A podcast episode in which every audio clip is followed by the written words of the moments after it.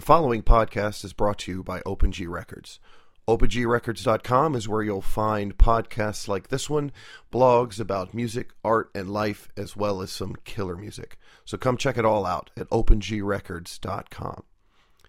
I did this interview with composer David Glaser some time ago and sat on it until the proper time, which is now uh, because I and the Momenta Quartet, uh, as well as a couple of other musicians, are going to be premiering David's new work, In One Breath, at the Center for Jewish History Monday night, April 27th, coming up 7:30 p.m. That's at 15 West 16th Street here in Manhattan, in New York City.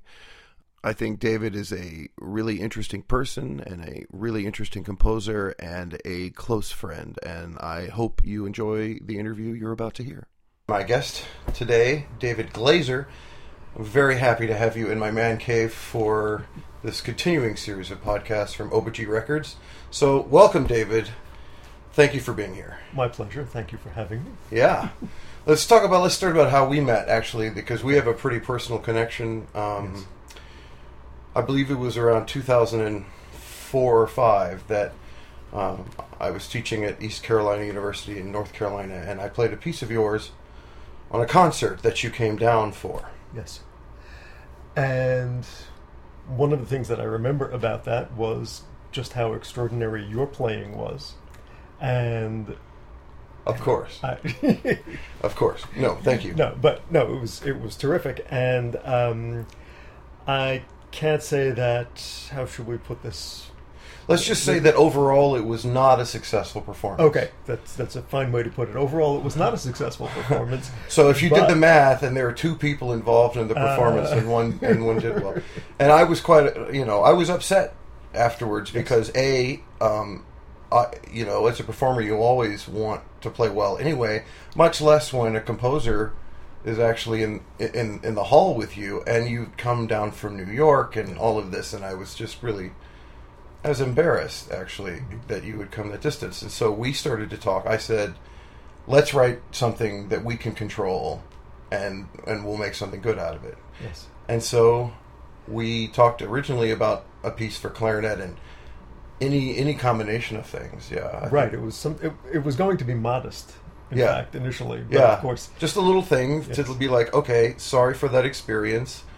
Let's have a little little piece that we can make successful. Yes, and because no good deed goes unpunished, I decided to write you a concerto. Yeah, I think it went uh, through like a, it was going to be a clarinet quintet at one point, and then like became like a thing where it became a full concerto with orchestra. Yes, I thought it went from two players to to 30 with nothing in between was my maybe, was my recollection. Maybe. So um, I ended up putting an orchestra together and we we premiered a concerto that you wrote for me um, which was which was which was great but you know you and I still had not developed as friends right. at all. And then when I arrived uh, in the city um, you were the first person to actually like reach out to me and say welcome to New York and and let's hang, which yes. um, led to where we became friends. I think, which was on a mm-hmm. gigantic walk. Yes, I, I punished you again. One, a lot of the people who who listen to this don't live in New York, and um, if you visit New York, one of the things people realize immediately is that walking is is just how you get around, basically, and it can be. Punishing, and you are a walker, and I am a, a roly poly person who doesn't walk as much, and I, I thought I was going to die. You walked me for four or five hours yes. in Flushing. In Flushing, but to your credit, you did not. You didn't complain, not a peep, not a word. I had absolutely no idea that you were, that hey, you man, were in pain at that. Point. I'm a team player, you know, and yeah, I was interested. Yeah. Also, so, so again, people who don't live in the city may not know. Flushing is in Queens, which is uh, and Flushing is as far out into Queens as, as one can get on the seven train. Right. Uh, it's the very last stop. And when you grew up, when you were growing up in Flushing, um, were you born in Flushing? No, I was born in Manhattan, and my parents wanted me to have the rural life, so they moved out to Queens. And back then, I mean, it's, it sounds funny to say now, but right. that actually. So, what year would that, that have been when you moved out to Queens? Probably 54, 55. And you were I born? was born in 52. Okay, so, you don't remember Manhattan at all. Uh, no, not from that. Not not before. Not not until after I started coming back. Um, and when I grew up, in, it, you know, in an area that's now pretty well developed, I remember as a kid, there were ponds where you could, you know, go and Mhm. catch frogs. I mean, yeah, uh, you don't find those in Flushing. you don't find those in Flushing anymore. Well, that was actually that was in Kew Gardens. So I mean, Where is that? could- it's another, mm, let's say, two miles past oh, the the. Um, so the train doesn't. Seven train doesn't. the seven go train does not go. It's it's in what we used to call a two fare zone when you had to pay separate fares for the bus and the subway before they instituted the the Metro card and the, the free transfer. So. Uh, so for any old New Yorkers, uh, the two fare zone means something. Just like talking about the subways now, and and if you speak to someone who grew up here a while ago, they'll talk about the IRT and the IND and the BMT, which are essentially meaningless. Yeah, I have no idea. You just talk about the one, two, and three train, right? Right. Those are the, so. I you know, see. People They. of my generation so when did they? When did they number the trains? Oh, they were. They had been numbered from the Oh, beginning, but there were three separate, privately owned transportation companies: the Interborough Rapid Transit, Yeah. the Brooklyn and Manhattan Rapid Transit, and then the Independent. Woof. And that's why the IND trains. That sorry, that's why those letter trains that go out to Queens, the cars are bigger. They're- Yeah, I know. I know yeah. that, but I Yeah. why? It's why? because it was a separate company, and they they just built bigger, Oh. bigger tracks with bigger trains. I just assumed that they got sweeter stuff, and then they kind of like as they wore out, then they went to the shittier lines or something. no, no, no, not quite. But uh, so that was uh, so there were these you know separate independent transit companies that then got turned into the all got. I was about to say nationalized. All got turned into you know city owned civilized. Yes, a city owned tran- uniform transit system. I'm amazed that even now on the trains that like certain lines just have shittier cars. Uh, If I'm Yeah. on the C train, it's always Yeah, those just like something from the 1970s, Right. and then I get on like you know the F or, or, or even the seven going out, and it's like super nice, well lit. right. Who who decides the hierarchy of who gets the nice trains? I don't know. Probably the people who vote. All right. So Flushing, getting back Yeah. to, to that, when you were growing up out there, was a predominantly Jewish. Well, it was it was almost all how should we say European Americans, white Americans, and it was demographics were let's say forty to forty five percent Protestant, forty to forty five percent Jewish, Mhm. and then that the rest, the ten to twenty percent, were Catholic, and almost e- it was almost all white. There was I remember there was an AME church in Flushing. Um, So a small so a African small American. African American community, um, and you know it's certainly not the case now. No, because nowadays, if, again, uh, it was a surprise to me walking off the train into Beijing. It's like you know, so Mm. few signs even have English. It's like Yeah. so. It, I go down to Chinatown in Manhattan, and I'm like, this is nothing because right, Flushing is so mind blowing for me getting off there. So, when when did that switch happen? Do you know? I mean, Yeah, well, it was. Um, I don't remember the exact years. Were so you this is gonna be a around for- oh to yeah, watch I was. I was around to watch it. Uh, this is going to be semi-impressionistic, but um, which is a nice way of saying I'm making stuff up. Oh. Um, at a certain point, when what happened was the South Bronx, when when the Bronx really started to deteriorate, um, a lot of people, a lot of blacks and Hispanics, started to move from the South Bronx into Flushing, which of course triggered some white flight and a decrease in property values. But it also happened to coincide with the beginnings of Asian immigration. So when the, I think it was the Hart Celler Immigration Act, but there was an Immigration Act in the 60s um, that eliminated the quotas, uh, which had, were heavily skewed towards Western Europeans and against everybody else. Mhm. So when those when that was changed, um, it allowed for more immigration of Asians, and the Asians who were coming in. I mean, like every in- immigrant group, entrepreneurial people.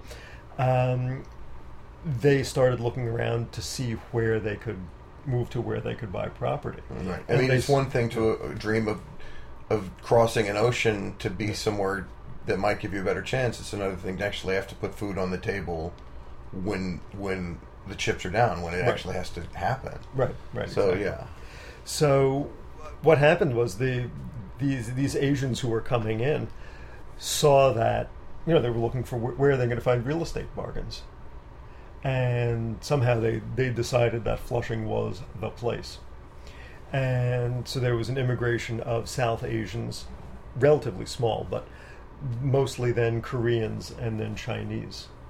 And, and this so, is around what what year uh, impressionistically? That I would say, although actually the immigration laws changed much earlier, it's probably it was probably around the 1980s, the mid 80s, when this whole thing started to happen. When first the decline started, and then the the kind of, I mean, the decline in property values, and then the sort of reinvigoration based on just the fact that uh, people with a little bit of capital and uh, you know a lot of um, enthusiasm Mhm. moved in and Yeah, it's, very it bustling into- now. yeah, I mean, yeah. it's I mean it's insane. It's, it's like rush hour. All day long, All day and long. going into one of those underground malls is is, is hair raising, but awesome Yeah. because uh, that's where the good food is at. I Yeah, mean, uh, okay. when you when it's a place that's only got Chinese people that are eating there, then that's where I want to have my lunch. Yes, for sure. yes. And uh, we're going to get into your foodie tendencies Okay. later on. later on in this. So growing up, um, one of the things that's interesting to me about you as a composer, and we're going to get into this a lot during this, is that you weren't, you did not grow up playing an instrument. Right. Um, so when you were growing up, what what were your musical influences? What did you listen to? Um, Or was it a big presence in your house, or or, or what? Yeah, well, it was a big presence at home, and I mean, the earliest things that I can, re- among my earliest memories, um, are those listening to music and sitting music? in front of sitting in front of the the, the one speaker because music was still mono Mhm. then, so sitting in front of the one speaker and listening to the two things that I remember: Eine kleine Nachtmusik and The Rite of Spring. Are these on records? Yep, on records. Um, and I can I can still see the, the records themselves. They were the the um, uh, the Mozart was one of those typical 1950s designs. It was a blue jacket with with a sort of ink drawing of musicians, and the Rite of Spring was the um, the Henri Rousseau painting of the snake charmer. I know you're talking And about. And so, yeah, so I, I just remember sitting, listening to the music and holding these record jackets and sitting a couple of inches away from Mhm. the speaker. Uh, I think that's something that people miss yeah, and that people are, are, are getting back to is that tactile sensation of holding it like the, the record in Mhm. your hands and also the fact that the jacket is a satisfying size Yes. to like actually be able to see detail or design elements that on a CD jacket and nowadays you don't even you don't even get a CD jacket you look at maybe something online or something like Right, that right. but in rock and roll it's you know people are making 9 inch and 12 inch LPs uh, now that Mhm. with corresponding great art on the yeah. uh, I hope that classical music uh, gets back I into some of get that back to that. yeah, Yeah, it- speaking of Open G Records, Yes. OpenGRecords.com will be selling vinyl, but excellent. probably not by the time that people are listening to this. But Right, that's well, part of the tip that we're on. Yes, So getting back to so Eine kleine Nachtmusik and Rite of Spring. And how old are you when we were talking about this? three. and you were handling? Were you playing the records yourself? No, my parents were, as I recall, they were they were putting them on for me. And as it turned out, I, I mentioned this years later to my mother, who said that she, for years, hated the Rite of Spring, but she indulged me Because you uh, liked it. because I liked it. So so I, I had no idea Uh, but but Why was- did she hate was- it? Do you know, she just was making the sacrifice. I guess I don't Making a sacrifice. Hey, I like it. it. Um, Uh, yeah. So, were they your parents classical music fans, or did they just think that you would would be good for you? No, they were they were fans. I remember, but there was that, and there were and there were Broadway albums. So I grew up with uh, uh, My Fair Lady also, and Mhm. that that whole And do you genre of do you music. still enjoy that stuff, or do you? Is it sentimental, or It's partially sentimental, but I do enjoy some of it still. Uh, some of it is is actually pretty well crafted. No doubt, And, no yeah, doubt. And, uh, and, I'm and a I do sucker like. Yeah, for some of yeah, that stuff. And uh, a pretty song is? So, Yeah. what about when as you got older? What what did you listen to mostly classical music on your own, or did you have a that in Broadway, or you you never developed a rock and roll interest? That's right. I never, I never developed an interest in the real popular genres. I did, and that's amazing that you were growing yeah. up in the '60s Yeah. and '70s, and you avoided that. Yeah. It's it's it, It never appealed to me. So I'll put in my own plug now. Um, Yeah. On my CD, oh Kinesis, um, with cover art by my wife Linda Plotkin. Um, the uh, the program notes were written by our friend Stephen Dembski, and Steve for years was sort of threatening to out me as someone who never listened to who never listened to rock music. and um, when came time f- to write the program notes to get the program notes written. Uh, I asked him to do it, and I said, "Here's your opportunity. Right. You can you can tell people all about my my my lurid past of not having anything to do with with with popular music, which he did, of course. Of course. Uh, no, those are really good notes. Actually, I think um, as as notes go, they're usually pretty dry, and the notes on your record don't read like Yeah. record notes, which is yeah. So Kinesis Yes. on another on another label that will not be that I will not plug, but I will plug the record. You should get it. It's good. It's on iTunes. Yeah, Yes, it is. it's really good. It is. Um, yes, I, you know, iTunes is certainly convenient, but what you were talking about before about the physical object, I still, I still find it difficult to download hmm music because I want the, No, I yeah. want the physical object. I want to have something. Yeah. That I can hold, and maybe it goes back to being a kid. Oh, you also, you know, I think that jackets. I think that people, even somebody my age, uh, I'm 42.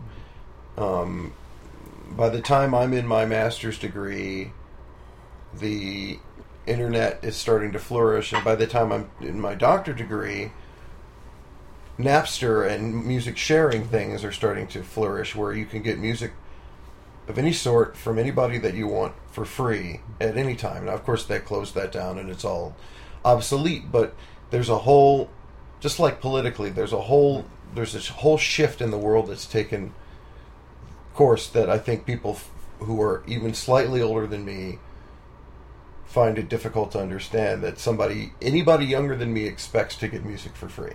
You just expect it. Mhm. You don't expect to hold it in your hands. You expect it to be uh, either on on on the cloud now. You don't even have to have it on your phone. You can have it anytime you want from the cloud, and it's a wholesale change. But just like a lot of, sorry to be talking about this a lot, just like a lot of artisanal things like cooking or beer making or something, there is a movement back to, hey, it was pretty cool to actually make stuff, and it was pretty cool to actually hold things in your hand mm-hmm. that don't aren't just so ethereal, and that the art was important, and that the liner notes were important. So, mm-hmm. did you begin to flesh out your library in classical stuff? Yes, that was essentially almost all that I ever bought were classical LPs. And when did you decide to go to college for this? When, did you come, go to an undergraduate with the idea of, I want to write music for a living? Well, when I was an undergraduate, uh, by that point, I was somewhere between thinking about music and thinking about art as Like visual art? visual art as a career. Um, and what really tipped the balance, because again, you're, you're right, I didn't grow up playing, I didn't grow up seriously playing any instruments. when I was a kid, we had a couple of piano lessons, but we didn't have a piano. I see. This was when you could get piano lessons in the New York City public schools. You probably had to pay for them, Right. and it may have been, you know, it would. I'm sure it would have been something ridiculous like a dollar for a piano lesson. but they had somebody but on they staff. had there was could- somebody there who would sit down with you and Hmm. you know and give you a piano lesson. That's, that was what I was going to ask. When did you you learn to read music? Then. Uh, well, started Ish. to yeah, ish. And then I had a couple of violin lessons, but it was one of these situations where I was the only person in a class full of people, in a room full of people playing the guitar. So, I see. you know, again, I was the sort of the odd person out uh, in that. and so that didn't last either. And then in junior high, I played French horn in the in the I did not know that high school band and well that was the only the and that was why i went to my junior high graduation because I, I had to be there to be in the pit. Otherwise i wouldn't probably wouldn't have gone. Not a joiner. uh, you know and then in high school i started playing classical guitar. I think one of my cousins had a guitar and i started just sort of picking it up when we were visiting and i thought that was pretty cool. I really liked the sound of it. Uh, what about it? There was just the the actual the, the just the, the quality of the sound of the guitar the What of the resonance of it and um, uh, there was a I don't know I guess sort of intimacy to the sound and that's what I liked hmm and There's only so I you know I go to classical music or sorry classical guitar concerts and I'm like, could you speak up a little bit? right of You course. know, it's a, Yes, there's, it is. you're right. There's a there's a certain threshold of volume that it doesn't pass. It kind of all exists in like a a yard of, of space around Right, you. right. That's interesting. Well. Segovia said that his what he would do at concerts was he when he played the first piece, he would play it super quiet to force everybody to really, really Mm. focus and concentrate, and then subsequent pieces he would play at Interesting. you whatever volumes the the guitar could manage, and so people's perception was that it was louder because they they had they really had to recalibrate their yeah. whole expectation. That's, Exactly, in That's that really first piece. interesting. Uh, and of course now, you know, now that I'm playing obscure Renaissance instruments that are as qui- almost as quiet as the guitar, Yeah. it seems that that's that's what I gravitate to. Uh, the gamba sounds like it, you know, like it's booming compared to the guitar. Yeah, Like, right, but it's still- really loud instrument, but it is. Oh, it is. No, right. That's what I'm saying. It's Yeah. still a rather contained Yeah. environment. Yeah, that's so. Um, were you were you an only child? Do you have brothers and sisters? Uh, I had a younger brother um, who was severely autistic and, in fact, died earlier this year. Uh, I don't think we even talked about that because it Wow. was just such a. Um, it's all that's all news to me. yeah. I think. I yes, think it that's all It news. all news to you. And Uh, now all no. news to everyone News to else. everybody, exactly. Um, he had been out of the house for many, many years, and I had, you know, um, in an odd way, you know, it was one of these really weird things. I was sort of an only child, but I wasn't an only child. Uh, how much younger than you it was? three years. And so growing up was this kind of very strange situation of being being alone but still having a sibling. And uh, that was uh, you know that that accounts for a lot of, of different things that went on and, and Yeah, I'm and like I'm really my life sort of moved. Yeah, I'm really. That's all. I, I've known you now for a number of years, and that I'm like I, I'm surprised. I, I don't. I don't know any of that. All right. Well, No, so I could. Yeah. So I could see. Did were you? Did you have to take care of, uh, of your brother, or well, b- was it hard on your parents? Oh, it was really hard on. oh, Yeah, of course, it was extremely hard on them, and because of that, part of part of that was I knew even as you know when you're five or six, you can figure out a lot of stuff. Um, I knew it was hard on them, and I knew that they had to spend time hmm taking care of him. So I tried to keep. Um, I tried to keep my needs to a minimum, and I tried to keep my sort of my demands to a minimum. And to learn how to sort of emotionally take care of yourself. Right, exactly. Which, of course, really wasn't. Yeah. I mean, Uh, it's like I, I I don't have anything that traumatic, but there there is a, a, a part of my childhood where wherein I I sort of built my own reality. Uh, one of my favorite folk singers, Ani DiFranco, call, talks about building your own empire out of car tires and chicken wire. and you do your best right, yeah. as a child. Yeah. You you kind of make something that you think. You do your best impression of of, of making a reality for yourself that seems to be well constructed. Yeah. But as an adult, you look back and see what your little childish self made, and it's just not obviously not sufficient for a kid who's five or six to Yeah. have to figure it out. Yeah, and so that you know, it, it had it had a, how should we say long term effects that, of course, in some ways, you know, will be with me forever, and in other certain aspects of it, I've worked out and reconciled myself to. I, I, I think it, I, you know, it's it's totally cheap analysis, but I think it's um, it is interesting that you're drawn to the small sounds and and, and drawn to like sort of making sound in your own small environment. Yeah, When so, you went to college with the dual idea of, of art. and Were you sculpt? Were you sculpting, painting, painting, painting. Um, and when when did the tipping point? What was there something that happened? Oh yeah, there, the the tipping point was Pierrot Lunaire, and that piece. Um, it's interesting because a friend became a composer because he heard Rite of Spring about the same age that I heard Pierrot, but of course I grew up with Rite of Spring, so that was Old hat. was- yeah, exactly. For me, that was you know Brahms' Lullaby. That's something. amazing. And he was put off by the Rite of Spring in the same way that I was put off by Pierrot. But unlike most people who get put off by a piece of music, rather than saying, this stinks, I'm never listening to it again, I thought, there are people who have written about this piece of music as being an important hmm uh, seminal event in Western music. Just what is it? What's going on here? Why do I not like it? Right. And so I just sat down and I listened to it an awful lot. And Were you looking at the score, or were you just listening? no, I was just listening at that point. And it suddenly occurred to me that Schoenberg had figured out something very important, had figured out a way into I don't you know, I was about to say into the twentieth century, but that's it's Oh, it's kind of right. it's I- kind of I right, get- yeah. But it's well, you know, it's almost as if this is convoluted, but like with most people, I, I guess at that point, my sense was that that classical, this is in quotation marks, of course, that Western concert music ended with Brahms, Mhm.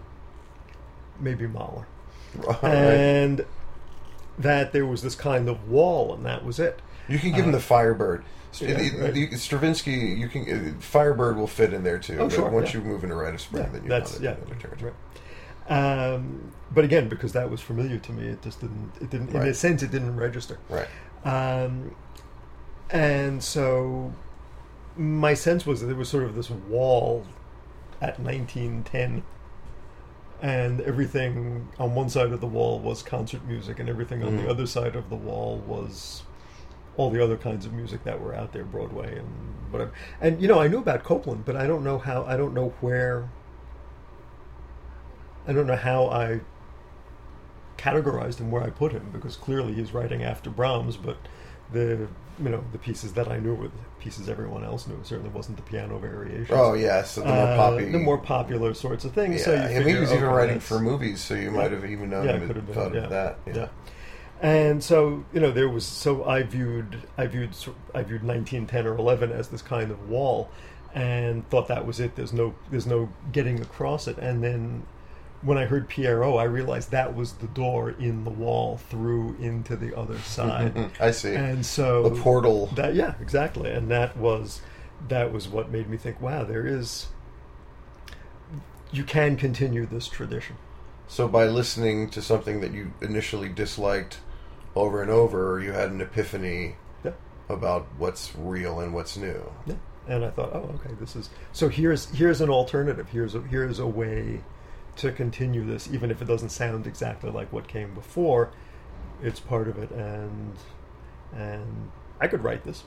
Oh yeah, well, that's what's easier easier said than done. Yes. I still it's still a piece that gives me a major headache. I I, I admire it, Yeah. but um, I heard it.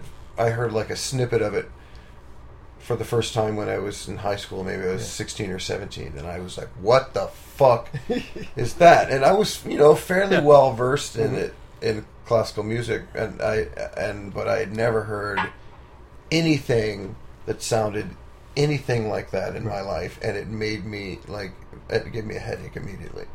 And then when I studied it in college, obviously I have an a- a- admiration for it, but I still I would not listen to it of my own volition. It just is like never something that I would I would I would turn on. But yes.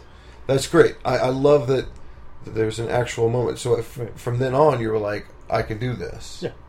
And that's when I And where what where were you going to school? I was at Hunter College at that point. and um, this was. Uh, I was at Hunter College, and I shouldn't have been in college, but I was in college What made you- because oh, was, right. This was this was during the Vietnam War, and so if I hadn't been in school, So were you like a seventh year senior or something? Or Well, I, you I, just- I managed to drag it on for five years, but um, but the the draft, the um, the student deferments ended in the middle of this anyway. So my my safe haven of um, of college was about to to stop being a safe haven. Oh, right. the That's draft right. Yes, is I very was- real, right? Yes, and I was uh, number three in the lottery. Uh, and I took my pre-induction physical. and Oh, everything was that's very scary. Yes, yes. I was. This was at Fort Hamilton in in Brooklyn, and uh, you know, I was I was on my way to being uh,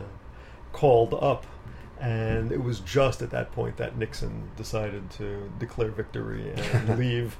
Uh, and Was this before or after they were taking Hueys off the roof top of the Hanoi Hilton? Oh, this was this was before. I, So they, they I was very small Yeah, when all yeah. of that happened. Yeah.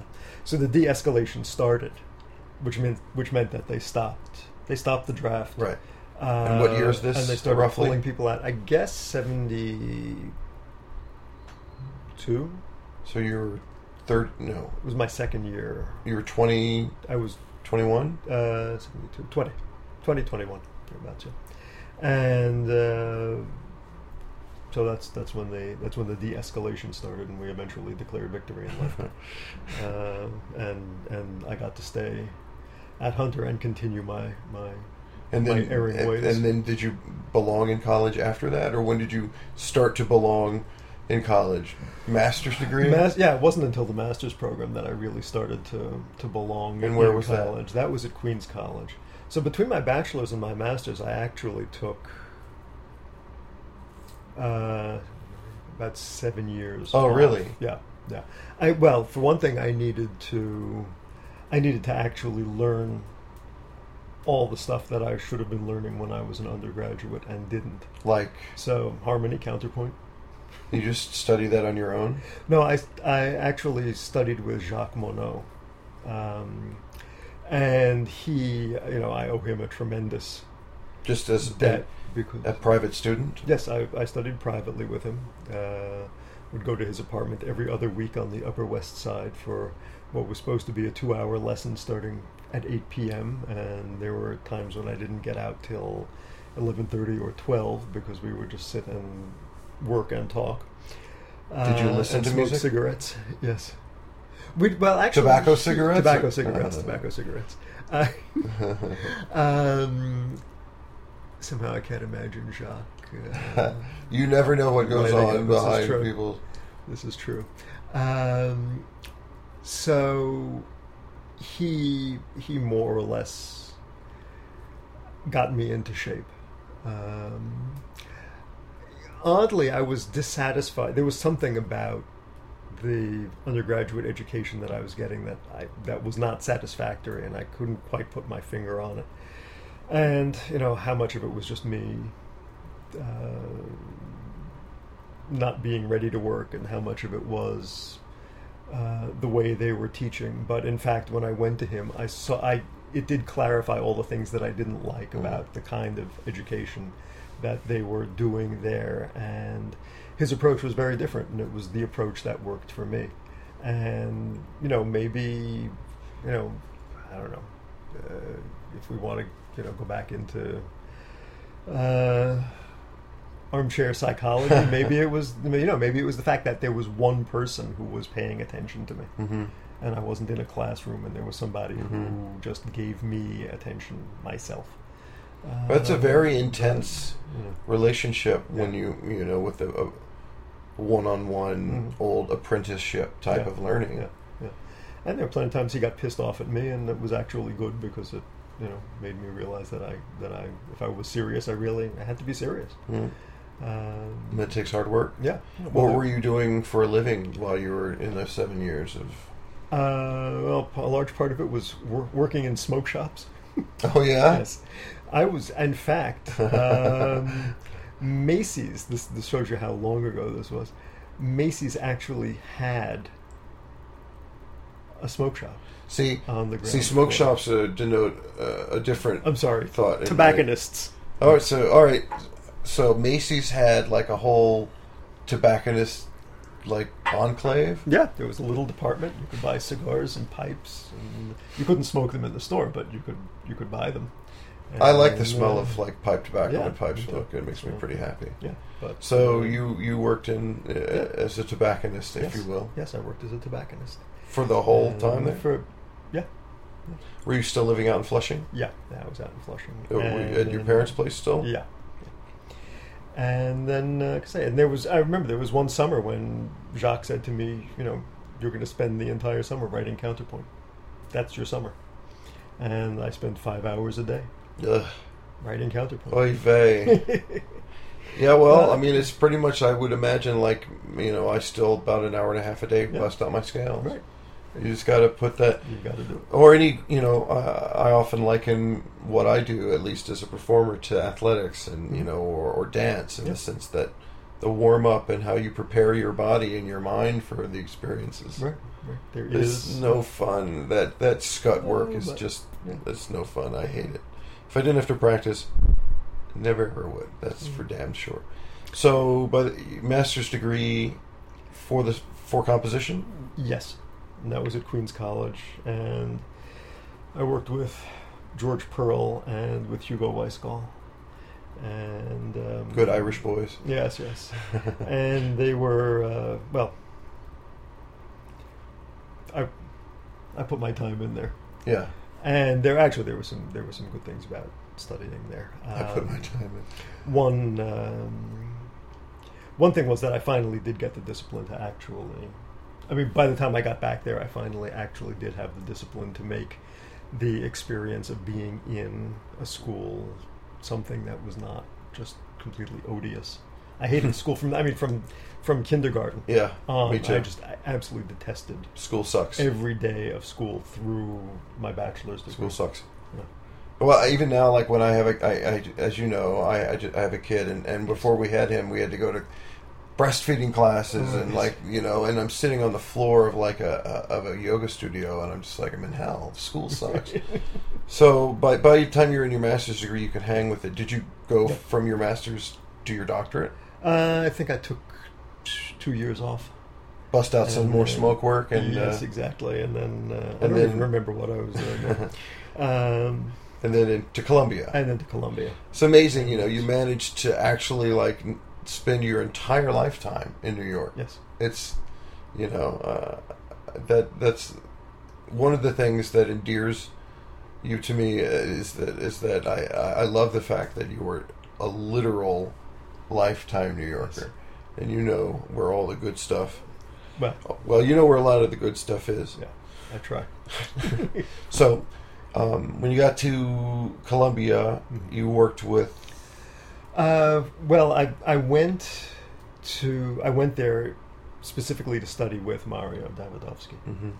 um, and I studied with him. I studied with George Edwards. Basically, I studied with almost everybody who was on the faculty at that point, except for Chou Wen-chung. Not for any particular reason other than that it just never worked out to- Right. for me to work with him. Um, and also, I guess one year Mario wasn't there, and I studied with Marty Boykan, who was visiting from Brandeis. and everybody was great, and I got a lot of different things from uh, from each of the teachers. Mostly, uh, the most important, I guess, was Mario. Mhm. Um, What what's if there was one thing that you took away?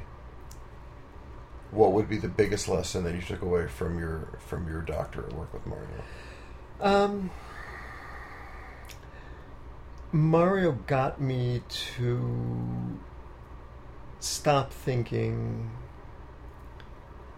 quite so linearly.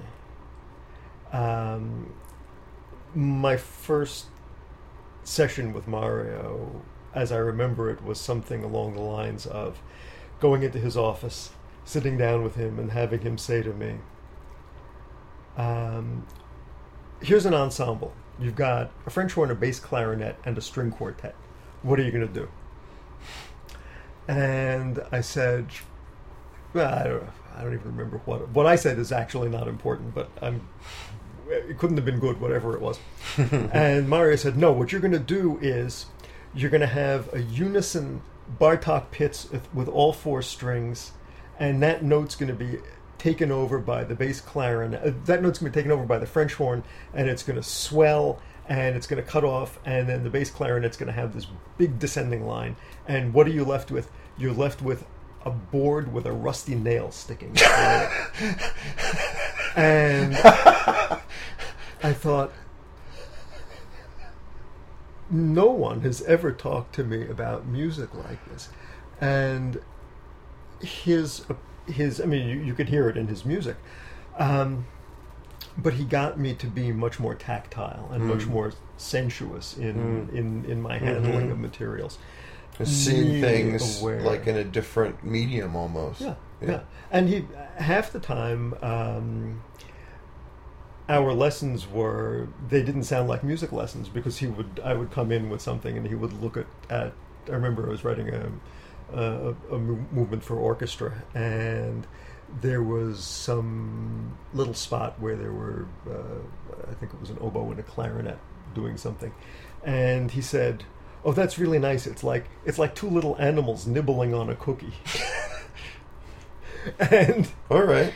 yeah I mean, whatever so- whatever yeah. you know I I love things references that make people think of anything uh, in music as a performer sometimes I think of actual specific things as I'm playing Mm-hmm. but of course you're not going to get that Right. but something happening might mean that somebody actually receives some sort of vibe. Of course. And then makes you know if it's a two two little animals nibbling on a cookie Yeah. and i was thinking about like a sunset or something like that it doesn't really matter what the game of telephone is right right. in the middle. And that's something that you know looking f- knowing you from the side that i do professionally mm-hmm. and that is as a performer and you as a composer i think that um, where our our lives professionally intersect obviously is in the moment of performance Mhm. you know I, Yeah. i've played a few pieces of yours now with you in the audience so who do you think has a rougher time at a premiere performance do you think that it's the composer or do you think it's the performer I was going to say the audience there's, there's no C option, sir. Right, it's an. A and B Right, proposition. right. I would say the performer Really? yeah I really think it's you know once I get to the point where the piece is getting its first performance we've had rehearsals we've talked about things I've you know maybe tweaked some stuff um, and once once I'm in the audience and the first note is played for me it's sort of um,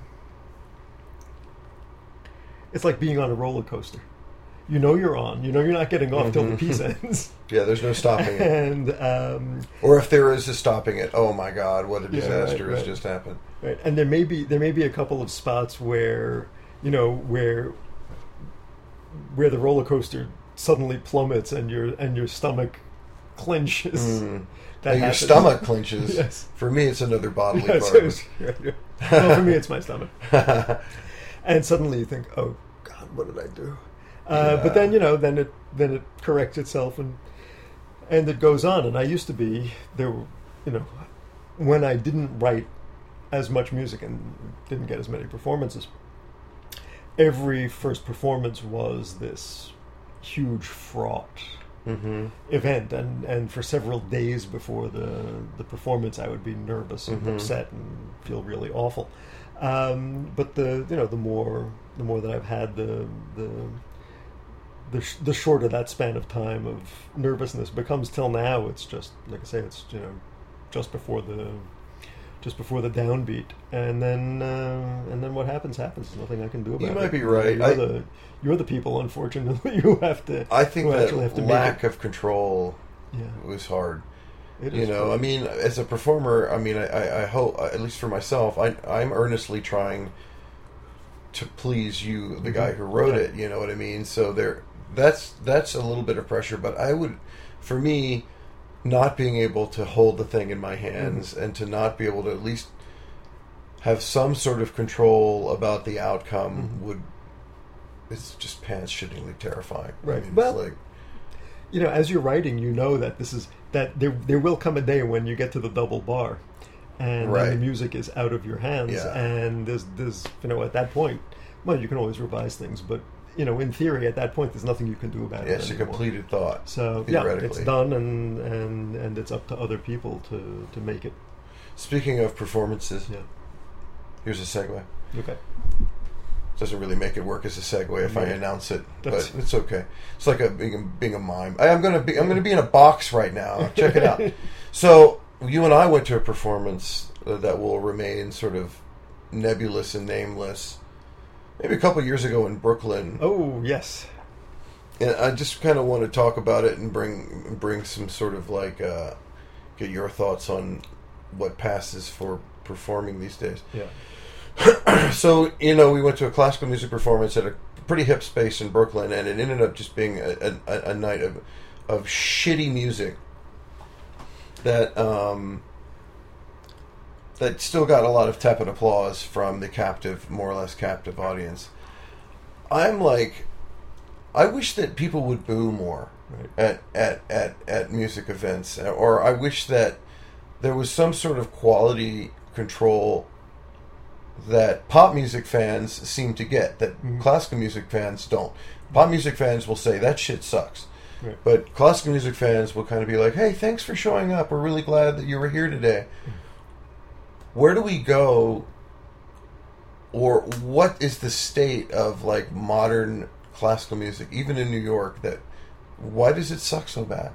Why why why can't people like figure out how to make make classical music and new music work in, in 2013? I'm not exactly sure where the question is I'm going, sorry. but that's okay. No, no, Why can't we I'll- boo shit? Why- why- okay, okay, there you go. That's something. Why else. can't we, boo? why can't we why can't we get angry at some stuff that passes for good good music? Um, all right. Well, there are a few things. Well, first off, one one thing about the performance in Brooklyn. Don't forget they were serving alcohol, Yeah, that's so true. that that might have depressed. Although if, if No people had- way! if people had had enough to drink, they would have started. No going. way. I, you know what? I mean, because I, go to shows that are Yeah. not classical music based that they serve alcohol at, and it enhances Right. the experience. Right. It should not diminish the True. experience. I should be more open to something that might be a little wacky Right. if, if I'm perhaps not completely straight. Right. Um, you know, uh, well, I mean, this this has to do with, um, you know, this is the whole thing about audience behavior, right? We've gotten to a point in uh, in the concert music world where if you're where you know everybody sits, you sit, you don't talk, which Right. as a composer, I'm glad people don't talk during concerts, but right. you know. Um, no talking, no um, no getting up and dancing, and uh, no um, Texting, no no, texting, which I'm also in favor of. But uh, we're at a point where you know it's just everybody has to be polite, And Why? Why? I don't know why. I mean, you know, is our is it that we we're, we're scared that only like so many people are showing up in the first place, and that That you- could be. Uh, you know what? it may be. It may actually start improving audience attendance. Fig, you know, it might. It might. We might get more people in at audiences if people knew that they could boo. right that you could a- actually like could that your opinion is yourself. welcome. Yes, yes. Yeah, we'll we'll set up a, some netting uh, in front, and you can bring some rotten fruit. No, you know it's like I I I, I referenced this on another podcast, but um, I I have a recording of some premieres from the New York Philharmonic in the '60s when Bernstein was conducting, and some of these premieres when they finish, there's about two seconds of silence, and then the crowd lustily boos whatever piece had come. And I, I, I there, I, never in my lifetime have I ever gone to a classical music concert and heard a crowd grumble and gripe and boo at the end of something. It's become something that no matter what you have to applaud. Mhm. Well, I, I was at one, and in fact, it was it was even just talked about a couple of weeks ago on the radio.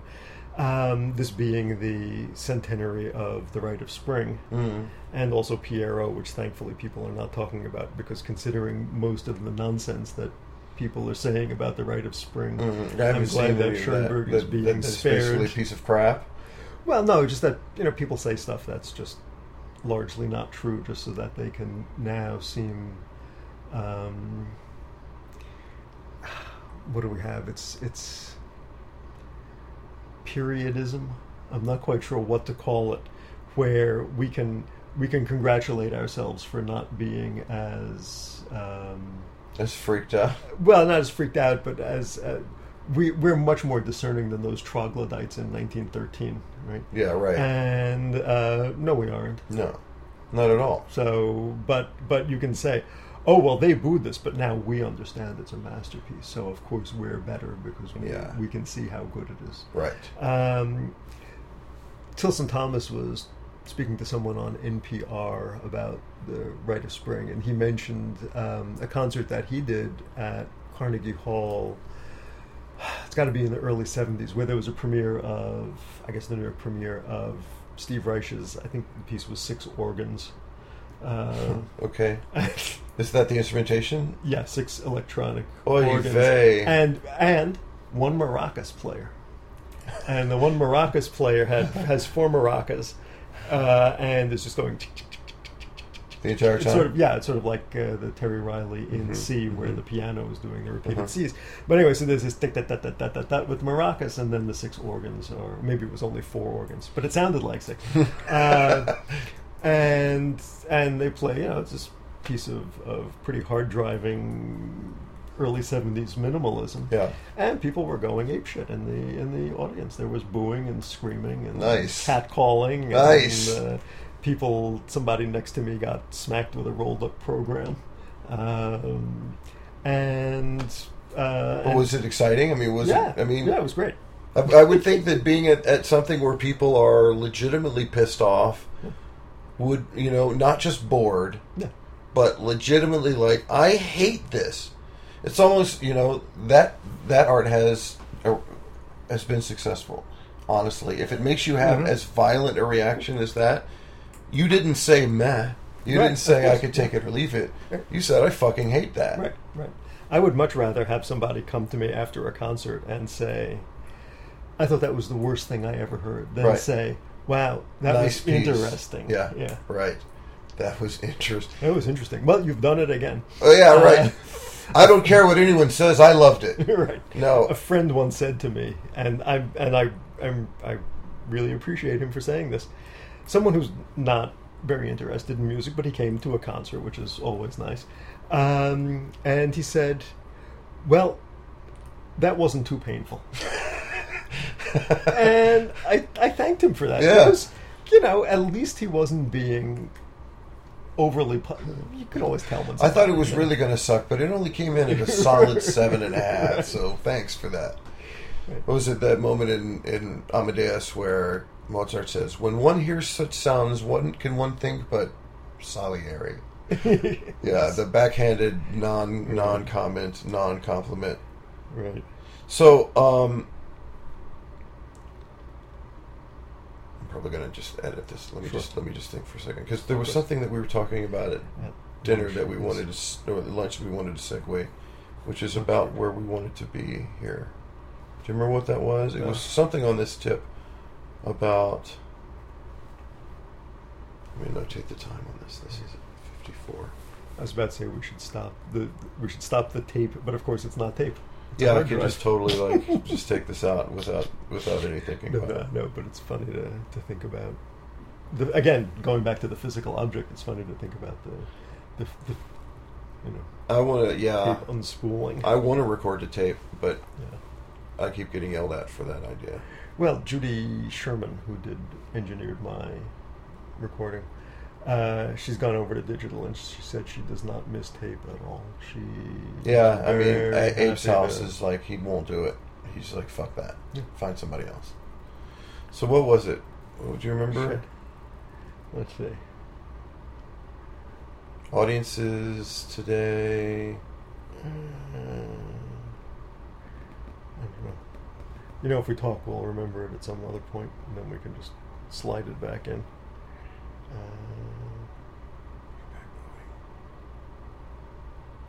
Yeah. huh. All right, that's cool. All right, so I'm going to move into because we're. I want this to be about an hour and ten. Okay. So I'm going to move move you into something into into for something. Bloody, bloody, bloody. Cross talk. So we're just talking, and then I'll figure Yes. out where we're going to plug Okay. this back in. And so yeah, you know, I wish that. Uh, you know, I go to concerts a decent amount. I went to a concert in Brooklyn the other night at at the Barclays Center. So Oh. that place seats like fifteen thousand people. So you're about twelve thousand people in there to see rather rudimentary stuff compared to like what we have to do on a regular basis of classical music and then you come to our concerts and you're lucky if you get two or three hundred people Right. to show up i wonder is it because popular music is a little close to a common denominator is it because our art form takes a little bit more patience what what is it that doesn't draw people Right. to come see a classical music concert. Yeah. I mean, th- well, this is an hour's worth of of, of preli- just preliminaries. Yeah. But you know, I, I, there are a number of things, and I, I this, of course, I mean, we all think about this, and it's something that I have been thinking about a lot lately. I think there are a few factors, some of which I'm, you know, I'll forget as soon as I start talking. But um, one thing is, you know, when I all right. First off, I'm not sure what the real baseline classical music audience size is.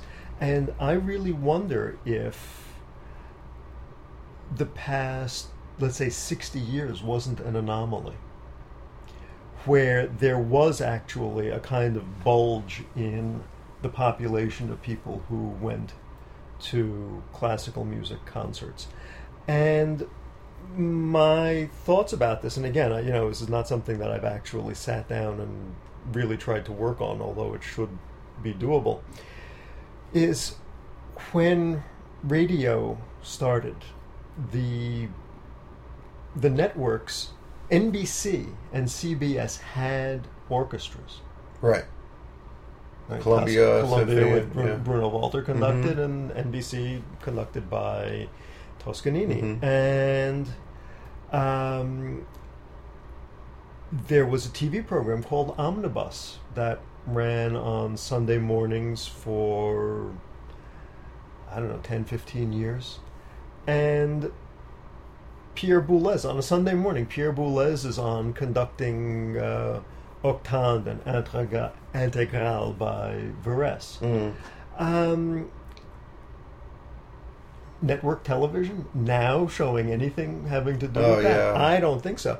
And you know, and then PBS is PBS going to like oh, completely jeez. water it down. Yeah, no PBS. I mean, you know, the Three Tenors is now high Yeah. art. For Yeah, them. right. Andrea Bocelli or Right, something yeah, showing up. Uh. Yeah. You know, when they're not selling some. Yeah, I, I- I see see great. I'm like I see great performances, and I'm like, oh, let's go see what that is. And it's like Sting and Friends, and I'm Right. like, Dude, I mean, you could at least give me an, like a fucking opera or a ballet like every month or so. Yeah. Yeah, and then um, uh, well, in the American Masters series also, Hmm. you know, which should be devoted to or should be could could ha- could include more Yeah. um, serious art and serious music, and it doesn't. So there's that, but you know that probably also. All right, so you have this um, idea at the beginning of both radio broadcasting and TV broadcasting that somehow classical music, high culture, is something that should be on TV. I mean, even Ed Sullivan had Rudolph Nureyev Right. dancing on there. Of course, there are no variety shows anymore, so Right. forget that. Um, There's no room for edification when profit has become the entirety mm-hmm. of it. yeah. You know, it used to be okay for a broadcasting company to make a normal profit, and then mm-hmm. could per- perhaps be a little bit kind of have, have a little bit of largesse to be able to say, well, we think that this is important, Right.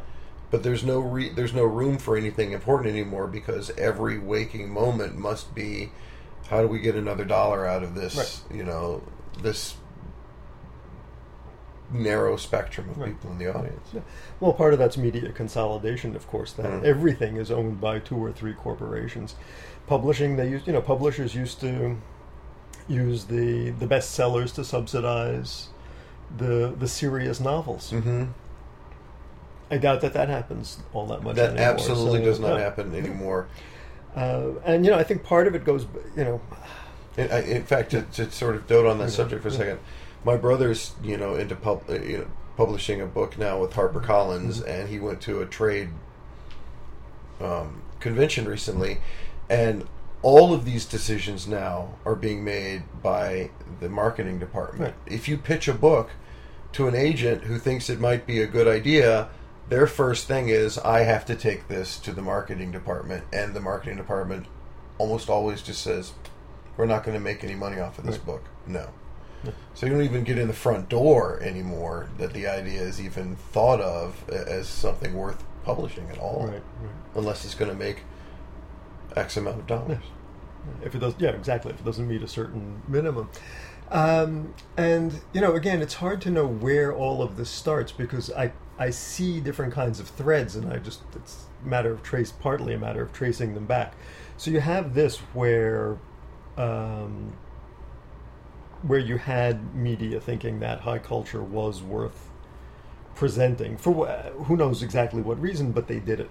Um, Texaco stopped supporting the Metropolitan Opera. It was the longest Mhm. continuous support of uh, of you know of a high culture event in all of American broadcasting. It's not as though there's not money to burn Right. with the Right. oil. Right, You know, exactly. they're making record record profits. Right, and now it's Toll Brothers. Now, of course, we do high end uh, houses, but why was it? Because the guy who who owns the the, the CEO of Texaco didn't like classical music, Yeah. didn't like opera, so that was it.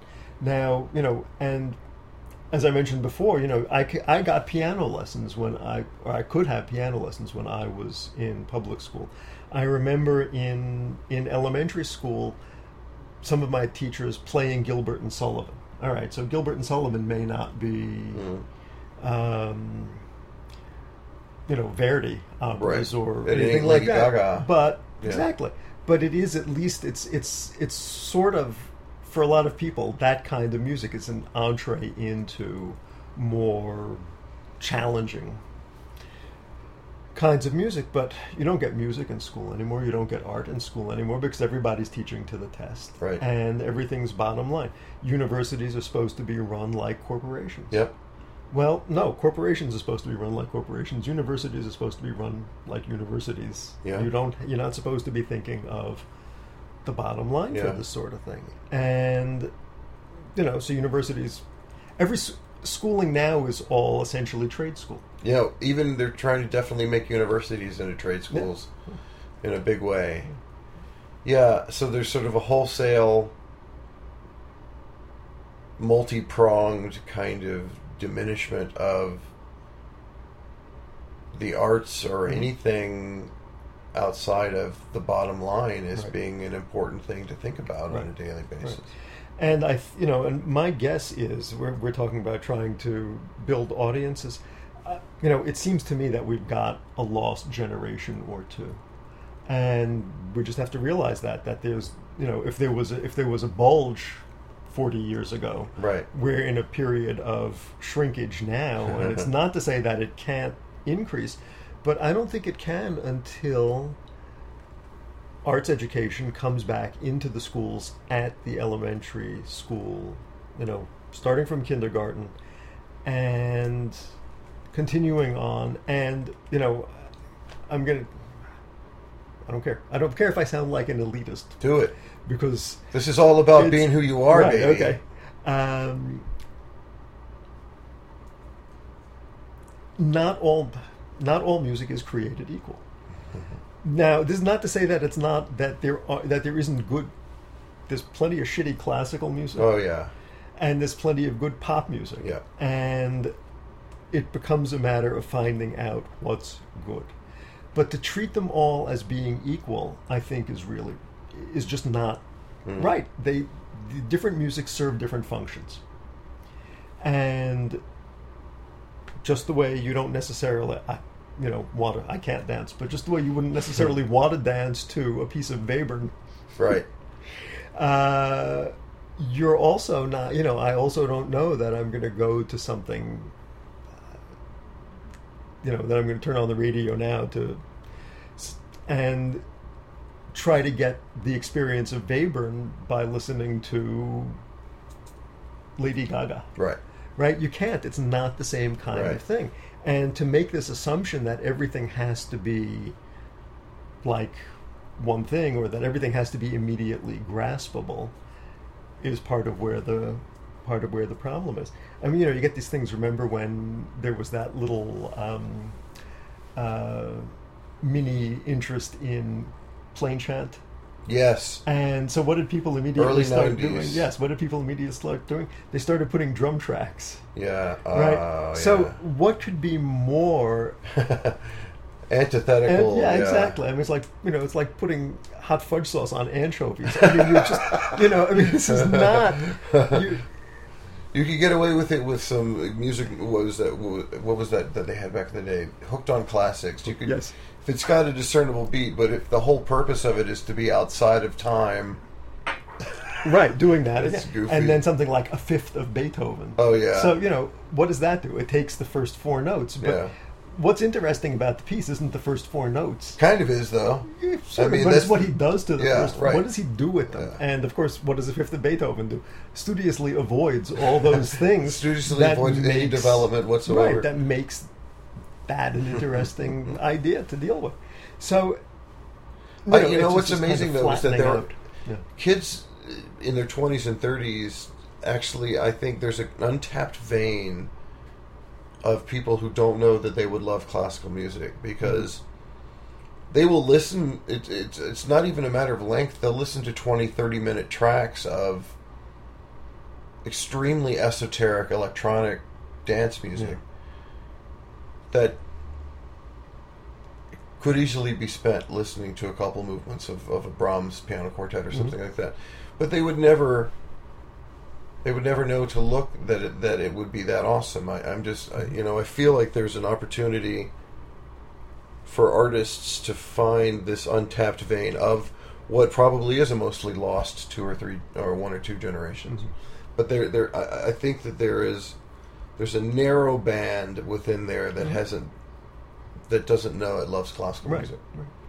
Course, finding them is, is the trick. Yeah, that's uh, Yeah. OpenGRecords.com is, a- okay. is, is part of it. So let's move on to a completely different subject, and that is your love of food. I there's no one in the city that I know who knows more good places to go to, and who enjoys them, and makes a point of enjoying them as much as you do.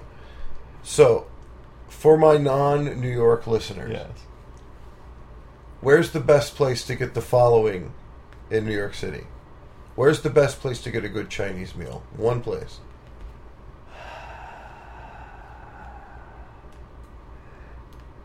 as of the last time I was there, there's this place in Flushing called Lao Dong Bei on Kissena Boulevard. All right. And I had an astonishingly good uh, northern Chinese meal there. It was we were we were blown away. What about where's the best pizza in New York?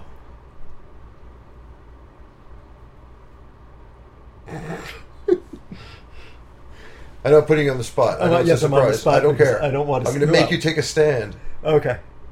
Um, Nobody at the other place is going to listen to this. You're not going to like. You're not going to ruin your chances of getting good service okay. somewhere. Yeah. See, this is Chris knows because we, Don't do that. the- You're not going to. You're not going to hurt your chances. Okay. Um, I still like Grimaldi's in Brooklyn. I have a, Uh, a at the foot of the of At- the bridge. Yes, at the foot of the Brooklyn Bridge. Yeah, that's one of the one of the still like a, a, an experience that I recount Yes. to other people because if if you cross the Brooklyn Bridge, often you'll you'll see a long line of people, and you're like, "What the hell is that for?" And it's for Grimaldi's, and you managed to like walk us in the restaurant in front of like a 200 foot line of people. it was still one of the most impressive. Uh, you know, forget about getting into Per Se or getting into Le Bernardin or something Yes. like that. Getting into Grimaldi's in front of a group of like a billion tourists, that was pretty money. Thank you. So I'm so but that's your that's your choice. Yeah. And, and potpourri. I'm gonna I'm gonna give you one recommendation of a place that you just think is badass. Okay. Um, well, you can't eat there, but you should go to Russ and Daughters. You can't eat there. You can take food out. I Right. mean, it's, Okay, It's, a- and so it's an appetizing store. You get lox, uh, pickled herring, uh, and it was on Louis. So, So- right, exactly. so, So, it's a full on old New York Jewish New York deli. Jewish- like, well, actually, not a deli, but an appetizing store. Is So that what it's called? yes, Appetizing it's called store? appe- I know. I figure it's called appetizing, um, and it's a really, really, you know, this is because of dietary laws. There's this really bright line between delis and appetizing. Delis are meat. ah, Appetizing is dairy I see. and fish. So, so- not not kosher. It, well, Russ and Well- Daughters is kosher style, Right. but you can have kosher appetizing stores because they don't they don't have meat.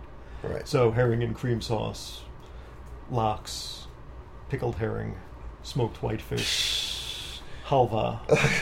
from a, a boy from from rural Virginia, Yes. that's like eating food from another planet. yes, I know. On the whole, but that that would be your potpourri recommendation. Would be to stop by. Would be to stop by, get stuff to go, um, have them make you a sand. You know, they'll they'll probably make a sandwich for you. They they make one.